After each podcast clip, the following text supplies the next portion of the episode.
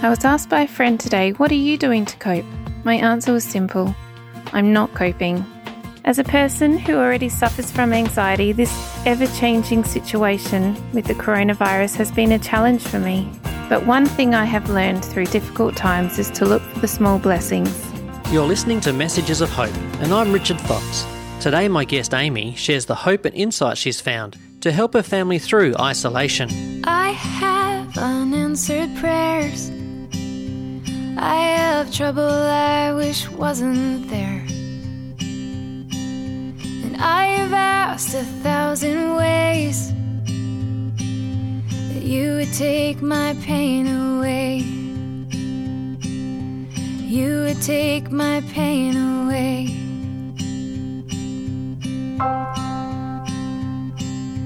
I am trying to understand walk this weary land. Make straight the paths that crooked lie. Oh Lord, before these feet of mine. Oh Lord, before these feet of mine. When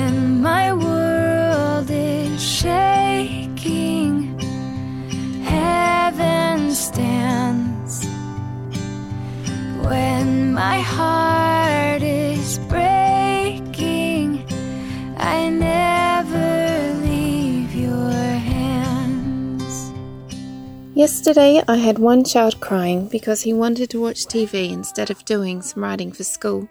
I had another child fed up with her little brother because he's complaining and yelling at her when she's trying to help encourage him to do his schoolwork.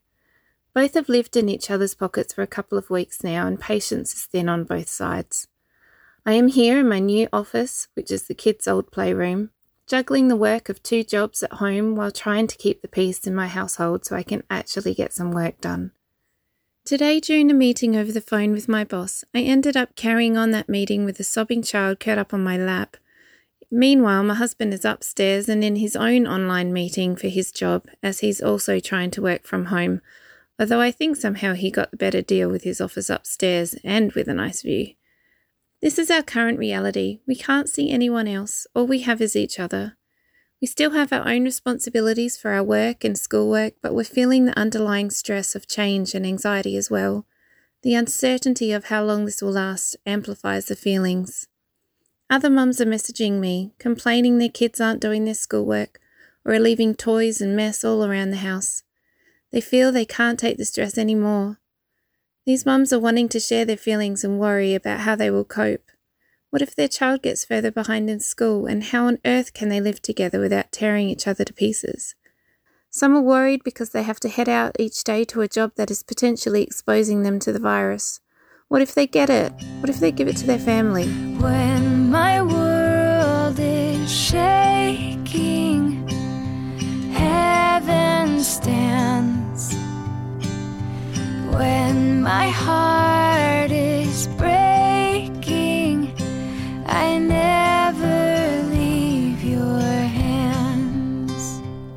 Each family have their own specific situations to cope with.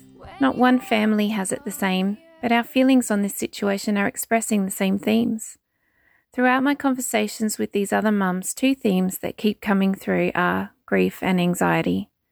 Grief from loss of freedom and flexibility, grief from loss of an income, or grief from loss or illness of someone you care about.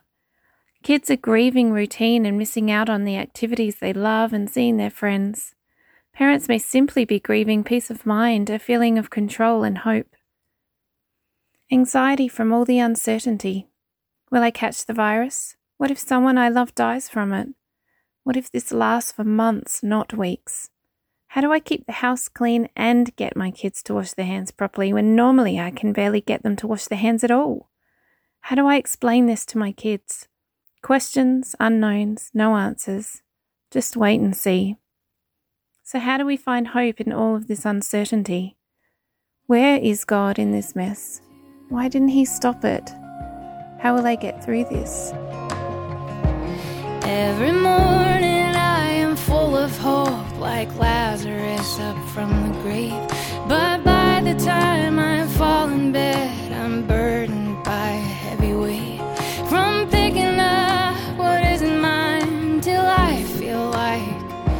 There's no escape.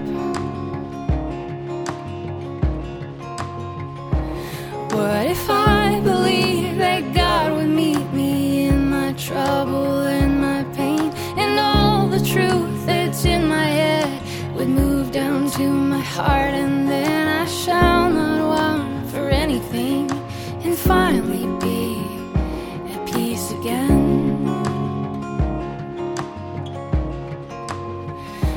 What if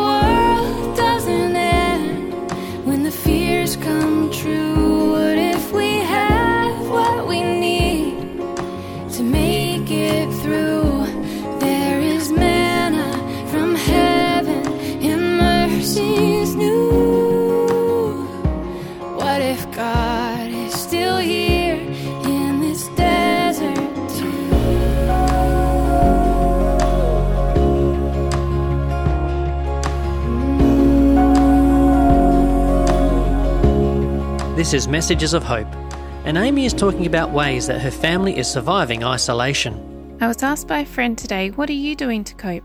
My answer was simple I'm not coping, but I am doing the best that I can. I am acknowledging that this is tough and that I will have good and bad days. That some days the grief of all that we've lost or will lose is overwhelming, but it also needs processing. Acknowledging grief and allowing time to adjust to a new normal is important, and we need to do that to get through, and importantly, so do our kids. Their well being is just as important as ours. We need to give them that space too. So, although I would have preferred today to have continued my meeting on the phone without a crying child in my lap, I knew my child still needed that safe place to feel those feelings that were overwhelming him. I was not going to put more pressure on him to cope when his life had been turned upside down by an event he can't fully understand. So we didn't do much schooling after that. He had a recharge cuddle and went off to play. When I had time for a tea break, I went out and we played a game together. We talked about his feelings and about what we could try tomorrow that might work better for him. He was fine after that. Acknowledgement of his feelings and a reassuring cuddle helps heal the grief of change. As a person who already suffers from anxiety, this ever changing situation with the coronavirus has been a challenge for me. I was already scared of the worst happening, of my family being sick or dying. Now to see everyone seemingly around me is feeling all these fears too, terrifying. And trying to hold it together and help your children work through those fears as well, tough. But one thing I have learned through past traumas and difficult times is to look for the small blessings. Without realizing it, God has placed beauty in all the things around us. These are all messages of hope from Him, reminding us that He loves us. He's blessing us. Heartbeats only happen one at a time, one at a time. You can't rush a moment, so don't even try, don't even try. There's a symphony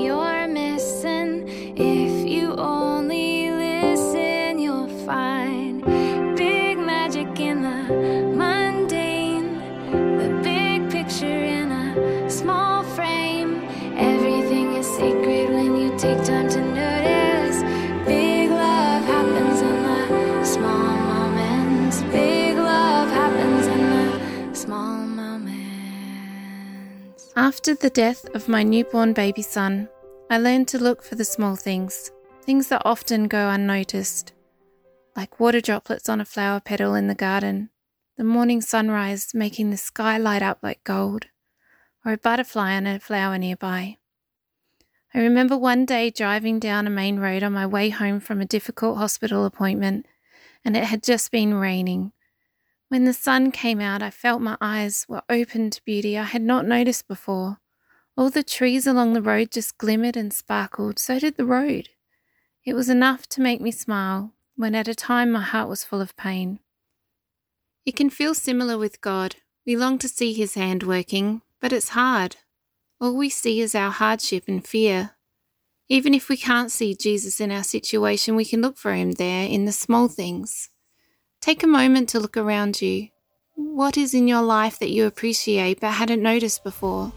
God has placed love notes all around us in the world through nature and people, little reminders of His presence and care. None of my pain has ever caught you by surprise. Still, it's hard to trust you when I'm lost in the wondering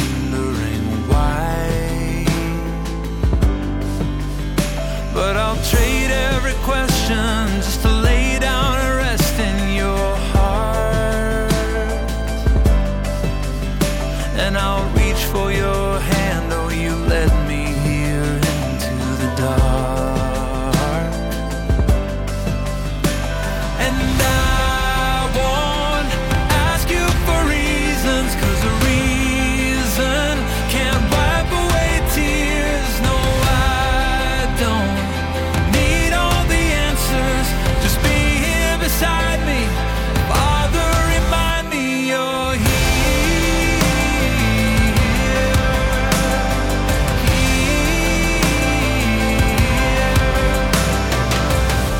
You're listening to Messages of Hope. Jesus doesn't promise to take away our hardships, but He promises to be there with us. That means He bunkers down with us. He's there feeling the pain and grief too. When we focus on Jesus, His character, and His love for us, the grace He offers us even when we're down and angry, and the hope of eternity with Him, our perspective can change. We may start to see how the situation can have some silver linings. Letting go of my feelings of the need to control my situation has brought about a wonderful feeling of joy and freedom. Like the best thing I did this weekend was give my kids a few tins of paint and let them paint our cubby house however they wanted. It is the most beautiful rainbow cubby house you'll ever see. Yes, there's paint on things that we perhaps would have preferred to be left alone, like our nice fence or the rock steps in our garden but the uplifting of spirits that day brought our family was precious and vital. The kids said it was the best day ever, and we didn't have to go anywhere special, just our backyard together. I can see how God has used this virus situation to strip away the distractions and help me focus on what is important. We're less wasteful with our food and our toilet paper. We're investing more time in each other and our relationships. I can see communities are connecting with each other and reaching out to help each other. That means we're helping others have things to be thankful for too. We're sharing a little bit of hope around. I think we've all come to the realization that we are not in control of our lives like we thought we were, that we need each other and we need to know God is in control.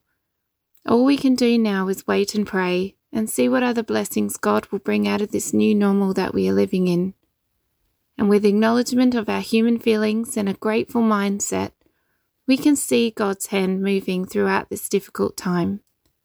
We know that His presence is with us, no matter how long this season of uncertainty is for. We can be certain that Jesus is our hope. When my world is shaking,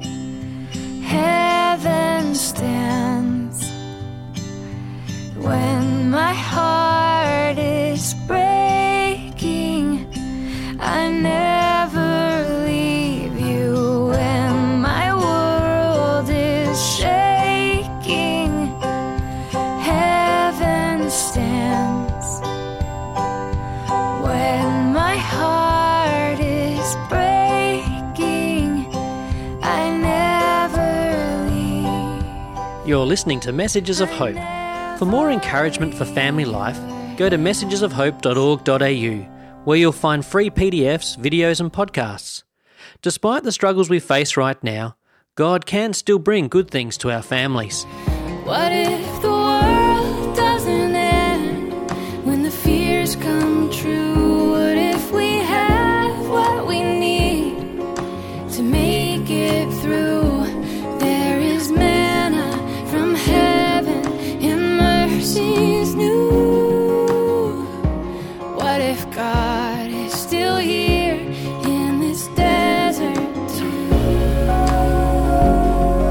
Richard Fox from messagesofhope.org.au. I hope you can join us next week for another message of hope, real hope, to cope with life's challenges.